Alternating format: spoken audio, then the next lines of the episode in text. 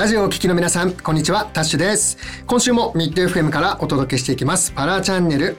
この番組は毎月第2、第4土曜日の11時からの15分間、僕タッシュが中塚翔太さんと2人でお届けしていきます。ということで、中塚さん、今週もよろしくお願いします。よろしくお願いします。いやー前回も酒井校長をお迎えして、結構面白かったですね。そうですねはいえちょっとあの我々も聞きたいことがたくさん出てきたということで、早速はい今週もいろいろお話をお伺いしながら、えーいつうどんを食べに行くのかというところもねちょっと探っていきたいなというふうに思います。どうぞよろしくお願いします。さあということで、えー酒井校長今週もよろしくお願いします。お呼びいただきましてありがとうございます。よろしくお願いします。よろしくお願いします。よろしくお願いいたします。えー、酒井校長は名古屋職業開拓校とえーいうところの校長で、その名古屋職業開拓校がえー運営しているうどん屋さんがのりたけ屋うどんということで。お話を前回聞いていったんですけれどもちょっとねあの前回の収録後ふと、えー気になったんですけれども酒井校長って、えーもうこの業界長いと思うんですけれどもずっとこの業界にいらっしゃる方なんですか？障害者の雇用の関係は20年ですね。名古屋職業開拓校へ入ってからですので、えー20年になります。ただしそれ以前はですね、まあある市のあ施設関係の、えー職員を30年ほどやってきておりますので、えー障害のある人との関わりはまあ50年をうん。超えたということで、おー。はい、人生の半分以上を、そうですね半分以上ですね。はい。中塚さんもあの就職支援のマはい。ッチングサイトの方でうんうん。行くとその働くっていうことに関してはいろいろこうね同じような思いがあるはい。ところがあったりだとか、あとはもう大先輩ですからね。結構なんかね気になるところとかはい。どうなんだろうみたいなところはい。多いんじゃないかなと思うんですけど、けどあのやっぱり僕自身もこの領域にまだ携わって5年6年なので、うん。実際その法律の部分に関してもすでに取り組む時には法律が存在していたっていう段階から入ってるんですよね。なのでその前の50年間とかっていうのがやっぱり相当違うはずなんですよね。なのでその流れの中でこう今の果たして形ってベストなのとか、うん。前に進んでるの？みたいななんかこうはいやっぱ昔とのこう今っての違いっていうのはうん。すごくこう興味があったりはしますね。はいはいはい、うん。どうですか？移り変わりって良くなってってるんですか？はい、あの制度自体はある程度整備されてあの環境が整ってきているのは事実だと思います。うんうん。ただし、まあ、中身ですよね。質が伴っているかっていった時にあのそれはやっぱりそうではないと思います。だから障害当事者の働く中身それからまあ障害当事者の生活の中身ですよね。それがこういい意味で改善されてうん。えー良くなってきてるかっていった時にそれはまだまだまだほとんど多いなというふうには思っております。なん。かとはいえこう目に見えてくる数字というところで言うとその就労している人の数が増えていったりであったりあの国の方も法定雇用率を上げながらこう促進しているようなところってこう移ってはきてるかなと思うんですけども実態の中を見た時にその伴ってこないっていうふうに思われているところ何かこう要因であったりとか理由だったりとかどんなところがあるんでしょうか？まあ、一番大きな要因というのは国もそれから企業も障害を持ってる人をウェルカムじゃないんですね。うんやっぱり障害当事者をあんまり歓迎してるようには僕は思いません。うんうんそれはあからさまにえー言えばそれは差別になりますので、うん国も企業もそんなことは言いませんけど障害のない人と同じように処遇していくっていうことはやっぱり見えてこないんですね、見えてこないです。だからと4年前ですかねあの国の方が、まあ、行政の方が障害者雇用の水増し問題っていうのが大問題があったんですが、これは何か言うと国はやっぱり本気度がないわけですね。4,000人強の水増しをやってたんですね。うんそれがもう1967年からですからもうこれも半世紀ぐらいですよね。うんうんずーっとごまかしてるんですよ。うんほ障害者がいないのに関わらず障害者をカウントしてるわけですね。ううんそういうことが、えー組織的にやっぱり行われててやっぱりそれを聞いた時にやっぱり国はやっぱり本気度は低いなというのはもう如実に示してると思うんですね。国は民間の企業に対してもやっぱり、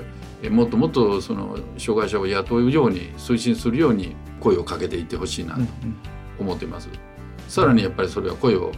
強くしていただかないと障害の軽い人のみがこう就職できるような環境に今はなってるわけですね。でも障害の重い人でもやっぱり働きたいって声を上げられる方たくさんおるわけですね。そういう人もやっぱり就職が叶うように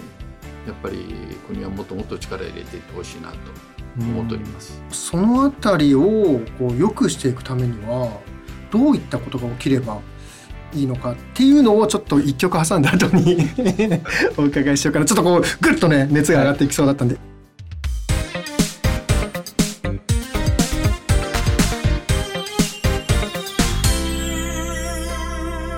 パラチャンネル。ミッド FM からお届けしています。パラチャンネル。さて、えー、前半では、えー、障害と労働をそ取り巻く環境仕組みが良くないんじゃないかというところまで言ったんですけども、うん、じゃあ、えっと、この状況を良くするためにはどういったことが行われるといいんですかね？教育にも一つ大きな問題がありまして、うんうん、まあ、日本の場合は、えー、分離教育っていうのが大原則になっておりまして、えー、障害のある人と障害のない人を分ける分ける、これがもうあのいわゆる小学校上がった途端にですね分ける教育がまあ施されていくと。ということは学校の勉強の中でですね福祉とかっていうことも学ぶんですが目の前に本来ならば障害のある人から直接学べる題材が実は分離教育することによってですね目の前からその障害のある児童がいなくなっちゃうわけですよね。うん、やっぱりそういうものを日本はまあ抱えておりますので、えー、まあ18歳になったから、えー、働く年齢になったからじゃあ障害のある人ない人が共に働きましょうと言ってもそんなにことはねやっぱりスムーズにはならない。どうしてもやっぱり排除の、えー、気持ちが多い企業さんあるいはまあそこで働いてる人の心っていうのはやっぱり排除の気持ちがやっぱり強くなるっていうのは仕方がないかなと思いますので、やっぱりそこの辺りからインクルーシブな働きっていうんであればインクルーシブな教育をやっぱりしていかないと、やっぱり猫を育たないんじゃないかなというふうに思っていますので。少し時間のかかることだと思うんですけどやっぱりここからやっぱり取り組んでいただきたいなと思うのが本音です。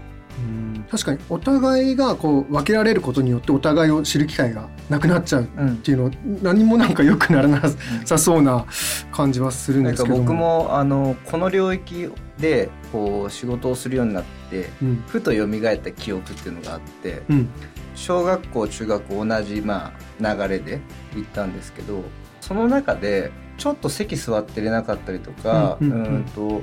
今思うとあ軽度でちょっと知的障害があるのかなとかっていうような子がいたんですけど、中学に入って1年生になって半学期を終えていなくなったんですよ。うんうんうん、引っ越したのかなぐらいずっと思ってたんですね。はいはい、でけど今思うとあなるほどみたいなのってやっぱあってこう知らないうちにこういなくなってるっ。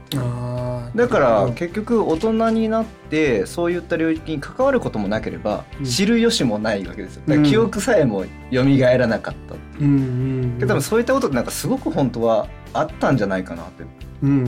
思ったりはしますね。そうですよね。はい。酒井校長今手を挙げられましたけどいいこと言われるなと思って聞いておりました。ありがとうございます。えっとどういうことかっていうと、はい、今はまああの人口が減少しておりますよね、もうどんどん減っていきます。当然、えー、子どもさんの数もどんどんどんどん減っております。ところがあの特別支援学校っていう学校が今あるんですが、はい、実はこれは全国的に教室が不足していて、うん、どんどんこう増やしとるんです、うん。うん、こんだけ子供がいなくなるにもかかわらずその特別支援学校だけ増えてるんです、うん、もうデータ的にも増えてるんです、うん、それ何かというと今言われたそういうん？と思うような子供さんはもう地域がねもう抱えないんです。出しちゃうんです、はあ、もう関わりたくないもん。面倒くさいもんだ、はあ、そうするとそういう生徒さんがやっぱり特別支援学校に行かれるので、もう教室が足らないというのが現実なんです、うんこれもデータ的にもすごくはっきり出てるんです。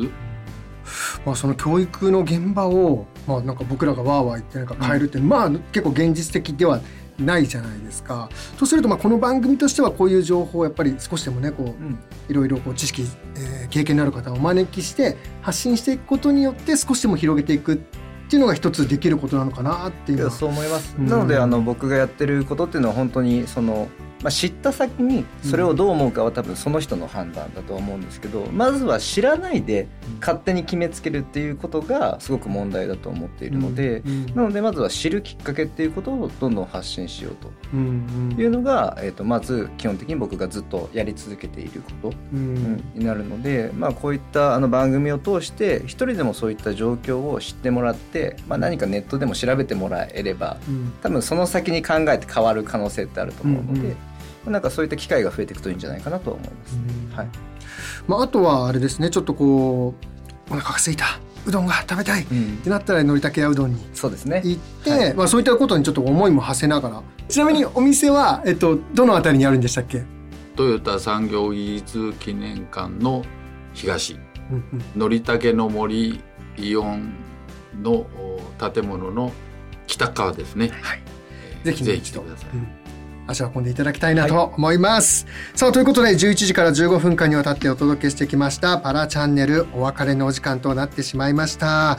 酒井校長はまた次回もですかね。ちょっとまだまだ、ね、またちょっといろいろ聞きたい話がね、はい、ぜひまたあの今後の回でもご出演いただいてお話をお伺いしたいなと思いますが。ぜひ夜に読んでください。はい、わかりました。ありがとうございます。さあ、えー、この番組ラジオなんですけれども、えー、動画でも YouTube でアップロードをしております。チャンネル名はパラチャンネルです。そしてメールはミッド FM のホームページからも送ることができますので、ぜひ送ってみてください。もしくはツイッターでハッシュタグ、パラチャンネルでつぶやいてください。ということで、ここまでのお相手は僕タッシュと中塚翔太と酒井でした。それではまた次回10月8日朝11時にお耳にかかりましょう。ありがとうございました。